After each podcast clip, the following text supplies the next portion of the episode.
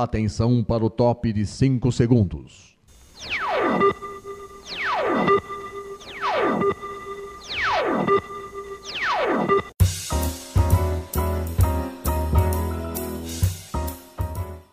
Está no ar o programa Making Off. Os segredos e os bastidores do mundo da publicidade e da propaganda. A apresentação de Regina Antonelli.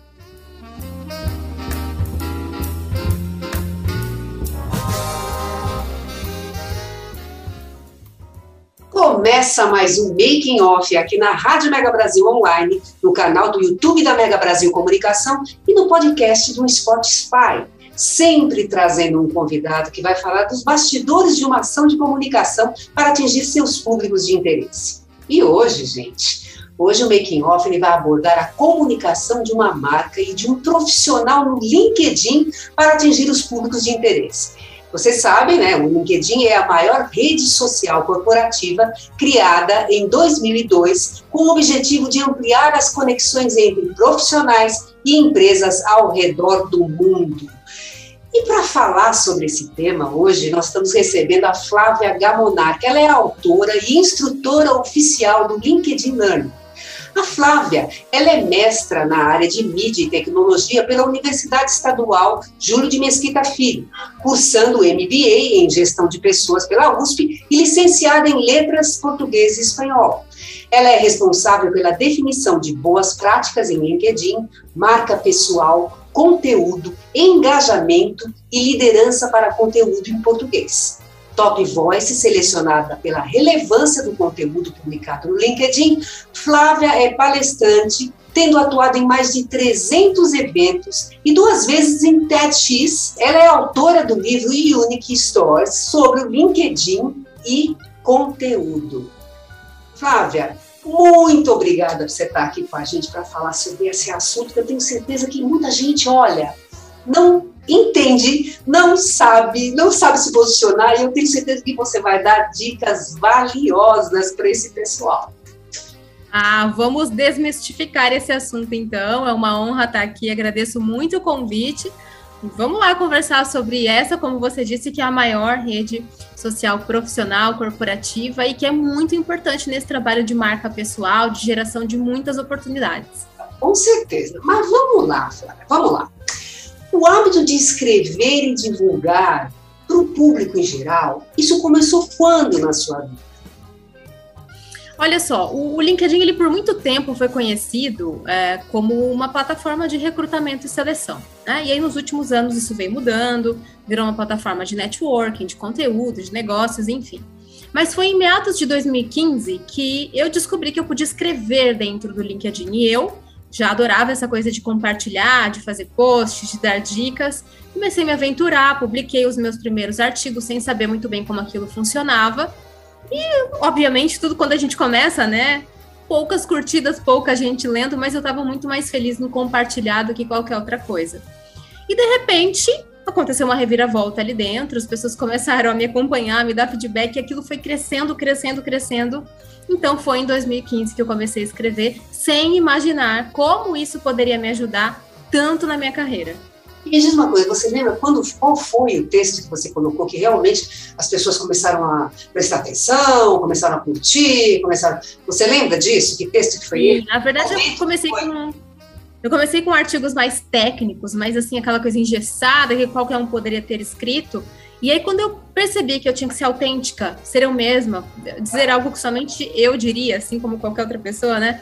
É, poderia se apropriar desse fator único, é que as coisas deram certo. Eu me lembro sim que foi um artigo chamado O que eu aprendi com a minha primeira demissão.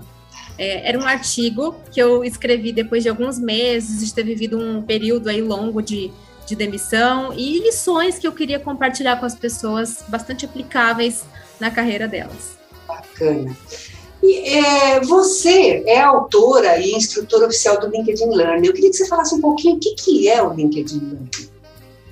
O LinkedIn Learning é uma plataforma de cursos do LinkedIn, é, que tem, está disponível em vários idiomas, né, com conteúdo em vários idiomas, que quem tem acesso, ou seja, quem assina uma das contas premium do LinkedIn pode fazer todos esses cursos para desenvolver novas competências, se aprimorar, anexar essas informações ao currículo, ao perfil, porque ele já puxa essa certificação automaticamente.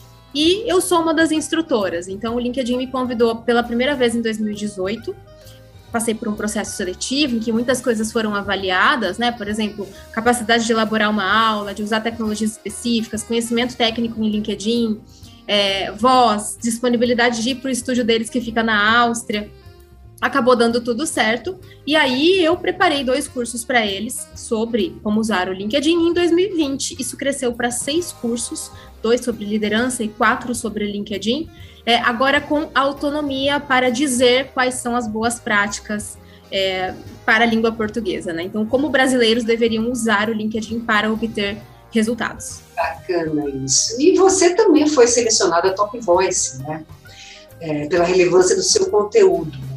É, como é que foi isso? O fato é, foi primeiro você ser top voice para depois você ser autora e instrutora do LinkedIn Learning. Como é que é esse caminho?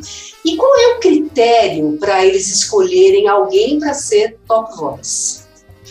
Na verdade, no Brasil, a primeira lista de top voices que saiu foi em 2016, anunciada pelos editores do LinkedIn, que cuidam né, de língua portuguesa.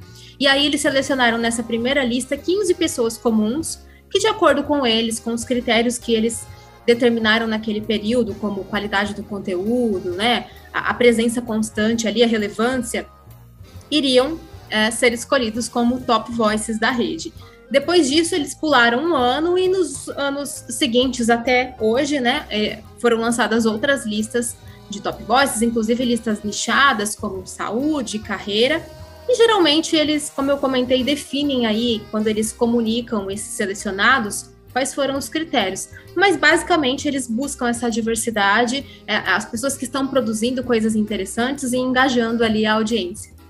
Me diz uma coisa, o que significa um, você ter um, um, seguidor top voice, você ser é, uma, uma pessoa que você tem no seu, na sua rede, né, um top voice. O que, que significa isso para a pessoa que é top voice e para a pessoa que tem ele na sua rede? Bom, um, a gente não pode, não pode negar né, que você ser escolhido para uma lista e, e, apreciarem o que você escreve, que isso não é legal, né? A gente fica feliz, como ser humano, a gente fica feliz de ser validado. Então, eu diria que é uma chancela muito legal, mas que as pessoas, de modo geral, não dependem disso ou daquilo para que elas tenham resultados interessantes no LinkedIn. Né? Todos nós influenciamos, todos nós temos voz deveríamos exercitá-la nesse espaço que a gente tem, claro, dentro dessa etiqueta corporativa, né? Agora, para quem acompanha, para quem segue um, um, Top Voice, claro, todo mundo é livre para escolher quem seguir, é, com, com, quem se identifica, né? Eu acho que se, se são pessoas que você aprecia, que estão ali trazendo temas interessantes, você acaba aprendendo bastante com essas pessoas. Não, beleza, ótimo, ótimo.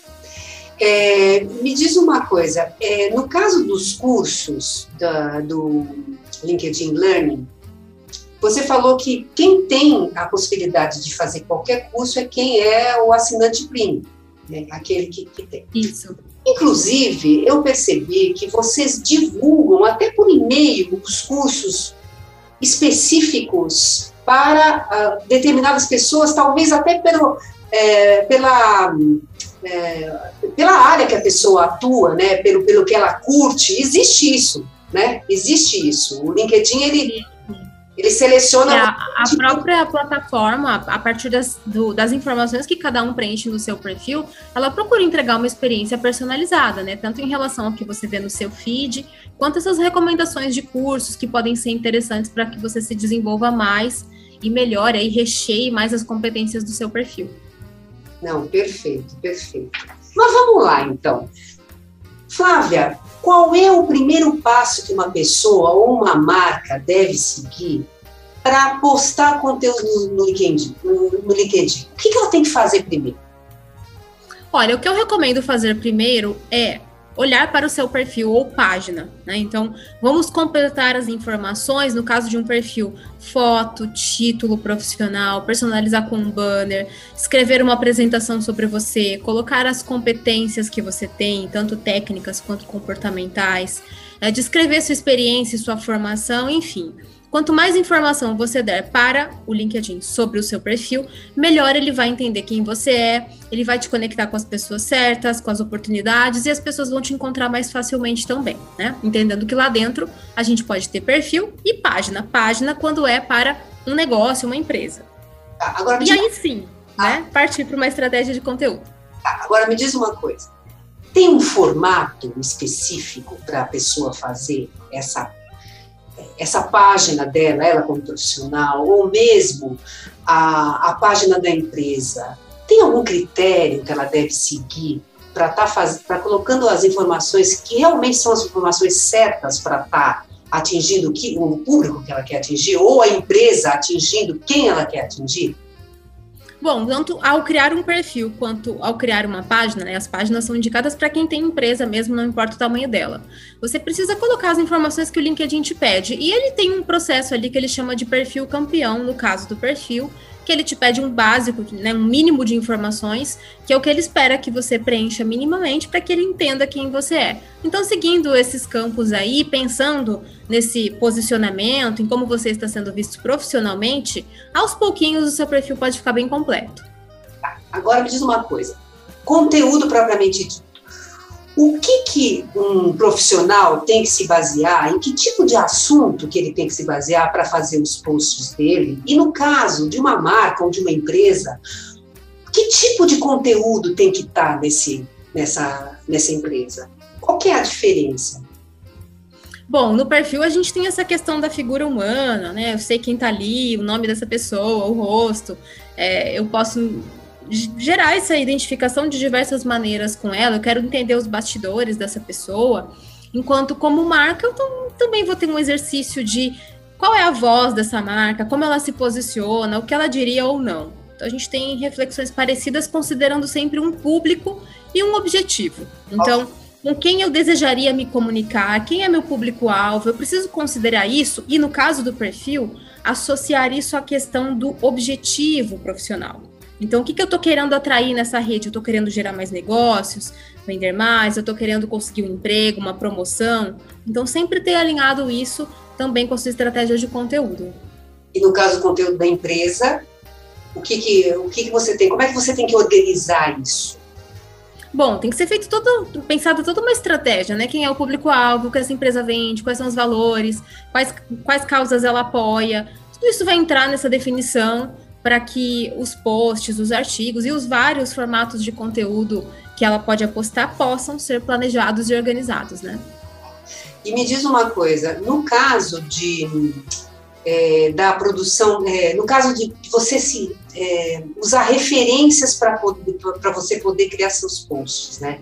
Como é que as pessoas podem se inspirar? Eu sei, no caso, por exemplo, é, vai depender da área, da pessoa, mas o que ela poderia estar atenta para poder desenvolver os seus posts, né? Pra, qual que é a abordagem que ela poderia estar fazendo?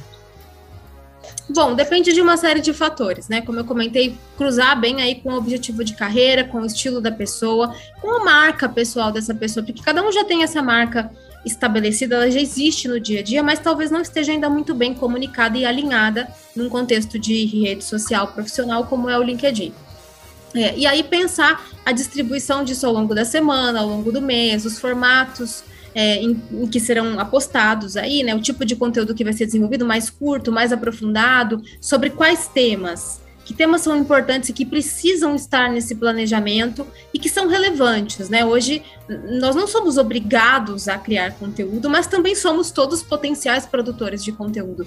Se a gente cria, certamente a gente tem a possibilidade de ser mais lembrado, melhor entendido, atrair mais pessoas para perto da gente, então é sempre benéfico. É, porque o que, que acontece? O que, que eu vejo, eu como usuária do LinkedIn? Eu vejo assim é, uma coisa muito forte que acontece com as pessoas na produção de conteúdo é que sempre tem alguém mostrando alguma história de superação. Isso é uma coisa que você vê muito, né? Você vê muito e, eu, eu acho que é uma coisa que engaja, talvez não somente numa rede profissional como é o LinkedIn, mas em outras redes também sociais. Eu acho que esse é o tipo de assunto que, que pode engajar. É, mas uma coisa que eu tenho notado muito são é, um, recursos como enquetes, que as pessoas têm usado muito isso. Eu queria saber, isso é uma coisa, é uma coisa relativamente nova no LinkedIn, né? não é uma coisa que, que, que tem muito tempo, mas que você vê as pessoas, as pessoas estão usando demais isso. É, em que, quais situações você acha que as pessoas devem usar esse recurso, né, para não, de repente, não cair numa, numa enquete bobinha, assim, né, que não tem muita força, né, vamos dizer assim. Como, como, como é que você acha que tem que ser usado isso aí? E quem é que pode usar? Todo mundo pode usar? Bom, o LinkedIn está sempre criando novidades, né, lançando novos recursos, então a gente pode publicar documentos, a gente pode fazer formato de carrossel nos posts, a gente pode criar enquetes, e, na verdade, todos nós estamos ali tentando engajar, tentando compartilhar, falar com pessoas. Então, a enquete é um formato que traz essa resposta mais organizada, né, sobre as percepções, a opinião das pessoas sobre um determinado assunto. Mas, como tudo, tem que ser feito de forma bem escolhida, né, bem planejada. Por que eu vou fazer uma enquete? É uma questão realmente relevante que eu tenho aqui para perguntar? Então, pensar nisso é legal e variar os formatos, né? Não ficar só na enquete ou não ficar só na historinha de superação. Histórias de superação têm o seu espaço dentro do LinkedIn. Claro, desde que você as mantenha conectada com a verdade, né? Que é o que a gente é, aborda sempre. Quando é muito fantasioso, as pessoas vão achar que você é um fanfiqueiro, né? É, então, mas aí é o teu negócio. Você que cuida dessa, você fala também dessa parte de boas práticas. Eu acho que é, isso aí seria um alerta, né, para fazer para as pessoas, né, olha, gente, não é, nem tudo é superação, nem tudo é enquete, uhum. o negócio tem que ser muito bem dosado e muito planejado, não é isso? É, o que tá por trás disso, muitas vezes, ah, eu vi um post assim no fulano, funcionou bem, eu vou fazer igual porque eu também vou funcionar bem.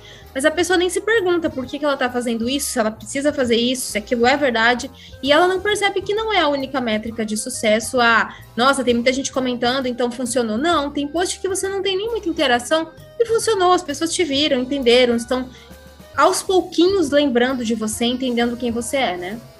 Planejamento é fundamental você planejar, você criar uma linha editorial. Olha, é, eu sou assim, eu, a, a, a, minha a comunicação que eu faço é essa, ela tem essa abordagem, ela tem esse, é, essa, esse conteúdo. É isso mesmo? É importante, né, para que a gente possa olhar para o todo, senão as coisas ficam repetitivas ou a gente fica sem ideias.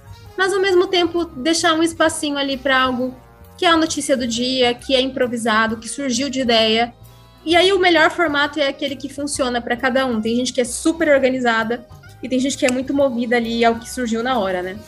Agora me diz uma coisa, para a gente fechar esse bloco, é a questão do, do, do número de posts que você publica.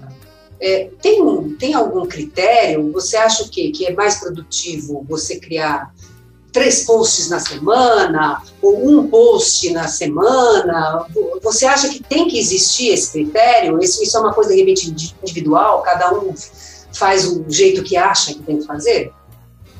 Eu acho que depende muito da estratégia de cada pessoa. É, não diria que existe um número mágico, mas eu diria que pensando numa presença constante, numa distribuição, entendendo que um trabalho de fortalecimento de marca pessoal é uma coisa mais duradoura, né, mais demorada, de semanas, meses, se a pessoa entra e depois some, né, faz um post, some, fica um mês fora, você não consegue construir muito essa conexão com as pessoas, elas não sabem muito bem o que esperar de você. Então, eu diria que é, se você conseguir manter uma presença ali duas vezes na semana, três vezes na semana, não porque é um número mágico, mas para não perder né, essa, essa presença ativa.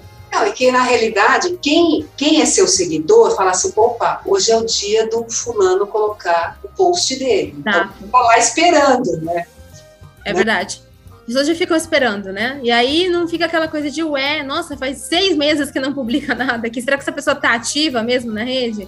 Pois é, pois é, é isso mesmo. Flávia, o que que, o que, que faz a diferença? É é, na repercussão de um post. Tá? É você, de repente, incluir uma imagem que é mais impactante, ou de repente é um texto que é mais emocionante, ou de repente os dois.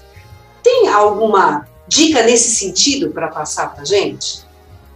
Olha, a verdade é que quando a gente fala em marketing, produção de conteúdo, a gente está lidando com gente, né, comportamento humano. Então não existe ali, ah, isso aqui é certeza que vai funcionar. Depende de uma série de fatores, depende do público, do tamanho da rede, do horário, enfim. Mas de modo geral, o que mais leva a um potencial de crescimento, de interesse de um post é uma boa escolha de tema.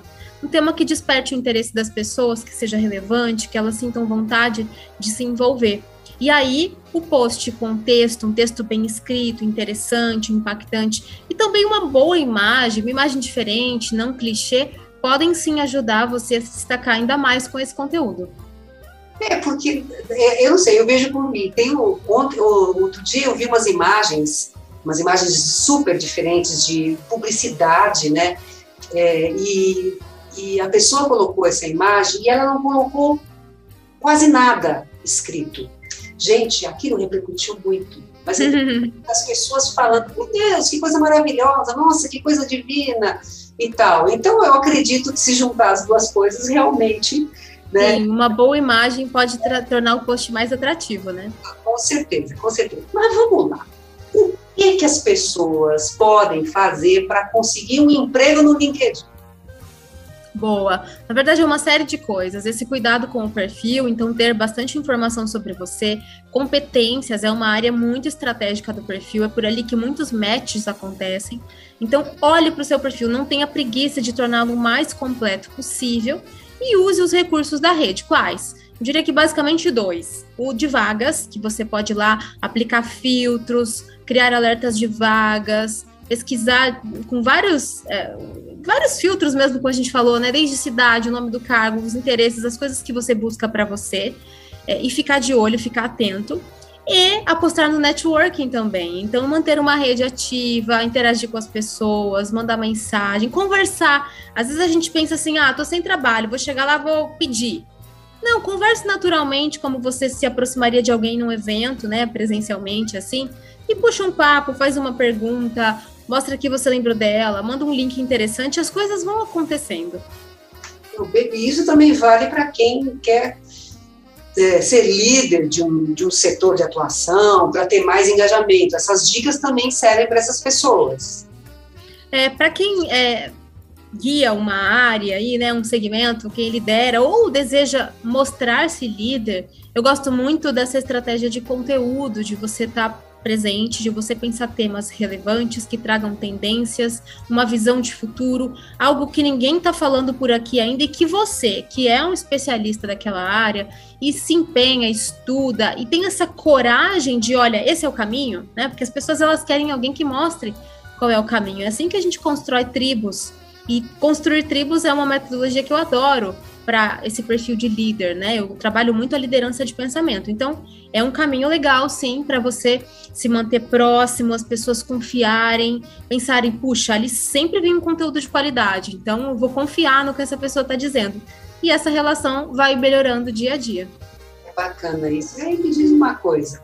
Você falou das pessoas que estão te seguindo ou estão conectando. É, qual que é a diferença entre seguir uma conexão ou você pedir para se conectar com ela? Né? Os objetivos eles são diferentes? Como é que é isso?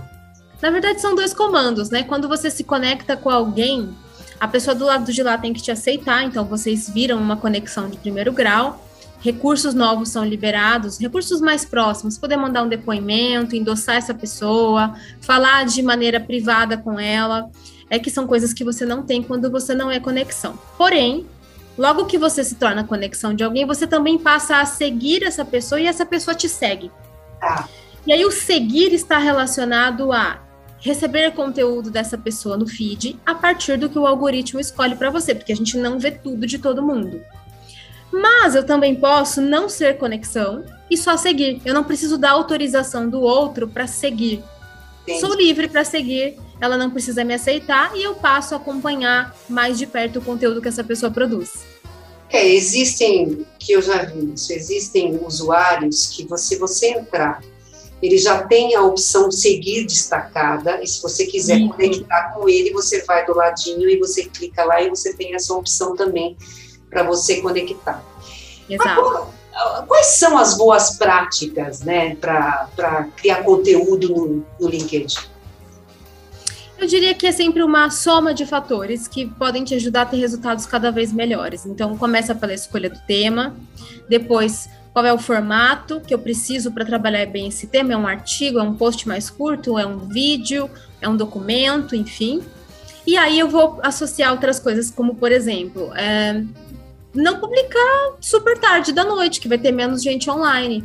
E aí, dentro dos passos do que o algoritmo valoriza, um deles é o engajamento. Então, se eu tiver pouco engajamento logo que eu publico, ele pode entender que o post não é tão bom. Então, postar quando tem mais gente online, é, tornar a experiência de leitura mais interessante, dar alguns espaçamentos, usar hashtags, até quatro hashtags que tenham a ver com o assunto para ajudar mais pessoas a descobrirem o seu conteúdo, enfim, são vários fatores que a gente vai associando e aí você vai tentando ser cada vez melhor, né? 1% melhor em cada post para que ele seja cada vez mais relevante e interessante de ser lido pelas pessoas que te acompanham. Agora me diz uma coisa, quando você diz engajamento, você está falando porque a pessoa curtiu, porque a pessoa comentou, porque a pessoa compartilhou o seu post. É tudo isso que é levado em consideração ou de repente porque várias pessoas curtiram ou deram parabéns então, quer dizer que isso é. O LinkedIn entende como que está bem engajado. Tem, tem uma medida, uma meta? É, todas essas interações são levadas em conta, né? E aí, internamente lá, ele vai entender como é que aquilo está funcionando, performando. Alguns têm pesos maiores, por exemplo, alguém deixar um comentário na sua postagem tem um peso maior do que ela só curtir a sua postagem. Porém, quando a gente discute engajamento, vai muito além dessa coisa de curtida, né? Engajar é levar a uma ação, levar a uma reflexão, levar a pessoa a acreditar, enfim, não são só números. Não, perfeito.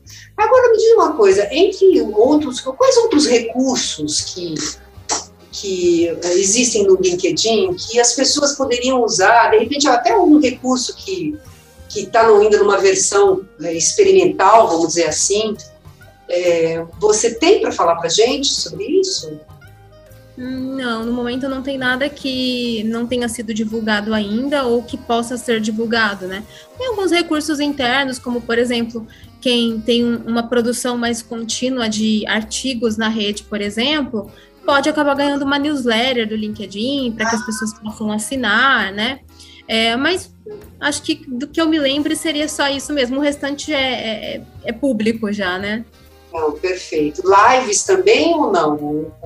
Lives. É, as lives não estão liberadas para todo mundo ainda, né? Elas seguem em versão beta. Então, os editores podem entender que aquela pessoa produz um bom conteúdo e convidar essa pessoa a ter uma live também, né? Uma transmissão ao vivo ali de um conteúdo que ela queira compartilhar.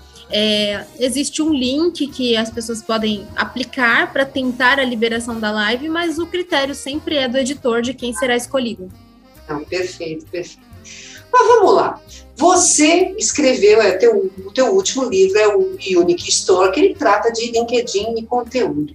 É, o que, que, o leitor vai poder encontrar nesse livro? Como é que se deu a ideia de estruturar esse livro? Eu queria que você contasse também um pouquinho de bastidor, como é que foi a produção desse, desse livro. Eu queria fazer um livro sobre LinkedIn, porque não, a gente não tinha no Brasil ainda. Eu tinha muita coisa para compartilhar, mas eu não queria que fosse super ferramental, porque a plataforma muda toda hora e o livro ia ficar muito datado, né?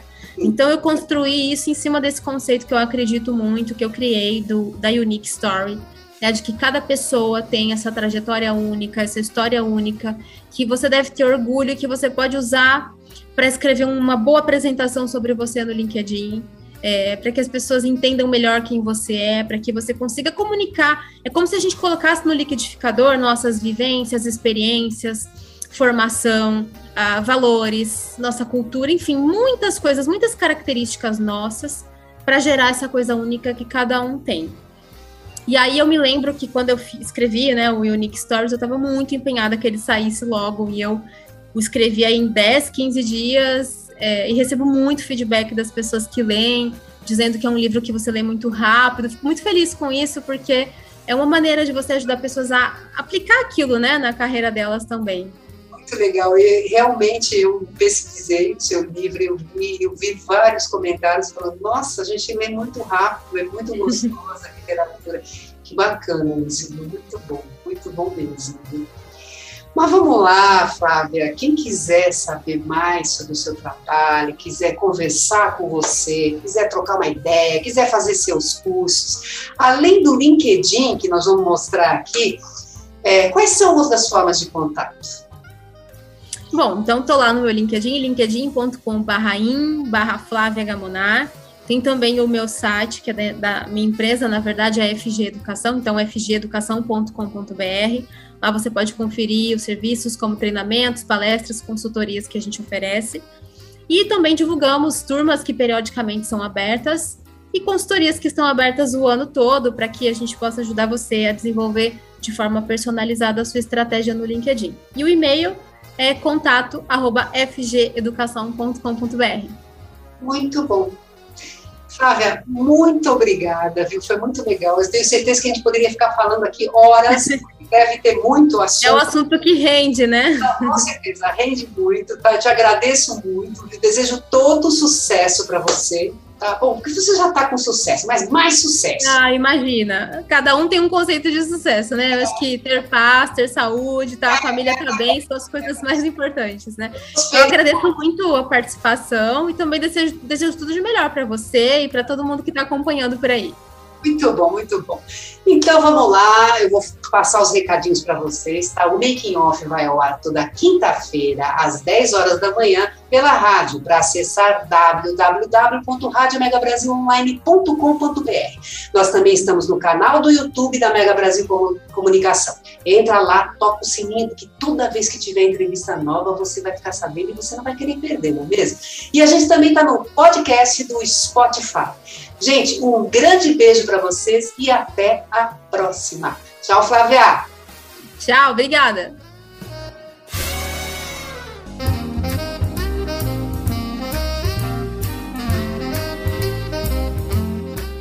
Termina aqui o programa Making Off, revelando os segredos e os bastidores do mundo da publicidade e da propaganda. Making Off é veiculado todas as quintas-feiras, às 10 da manhã, com reapresentações às sextas, às duas da tarde e aos sábados, às sete da noite, aqui na sua Rádio Mega Brasil Online, que agora também é TV. Acompanhe o programa Making Off também em imagens no nosso canal no YouTube. Informação, entretenimento, conteúdo exclusivo e relevante você encontra na Rádio TV Mega Brasil Online, um canal a serviço da comunicação.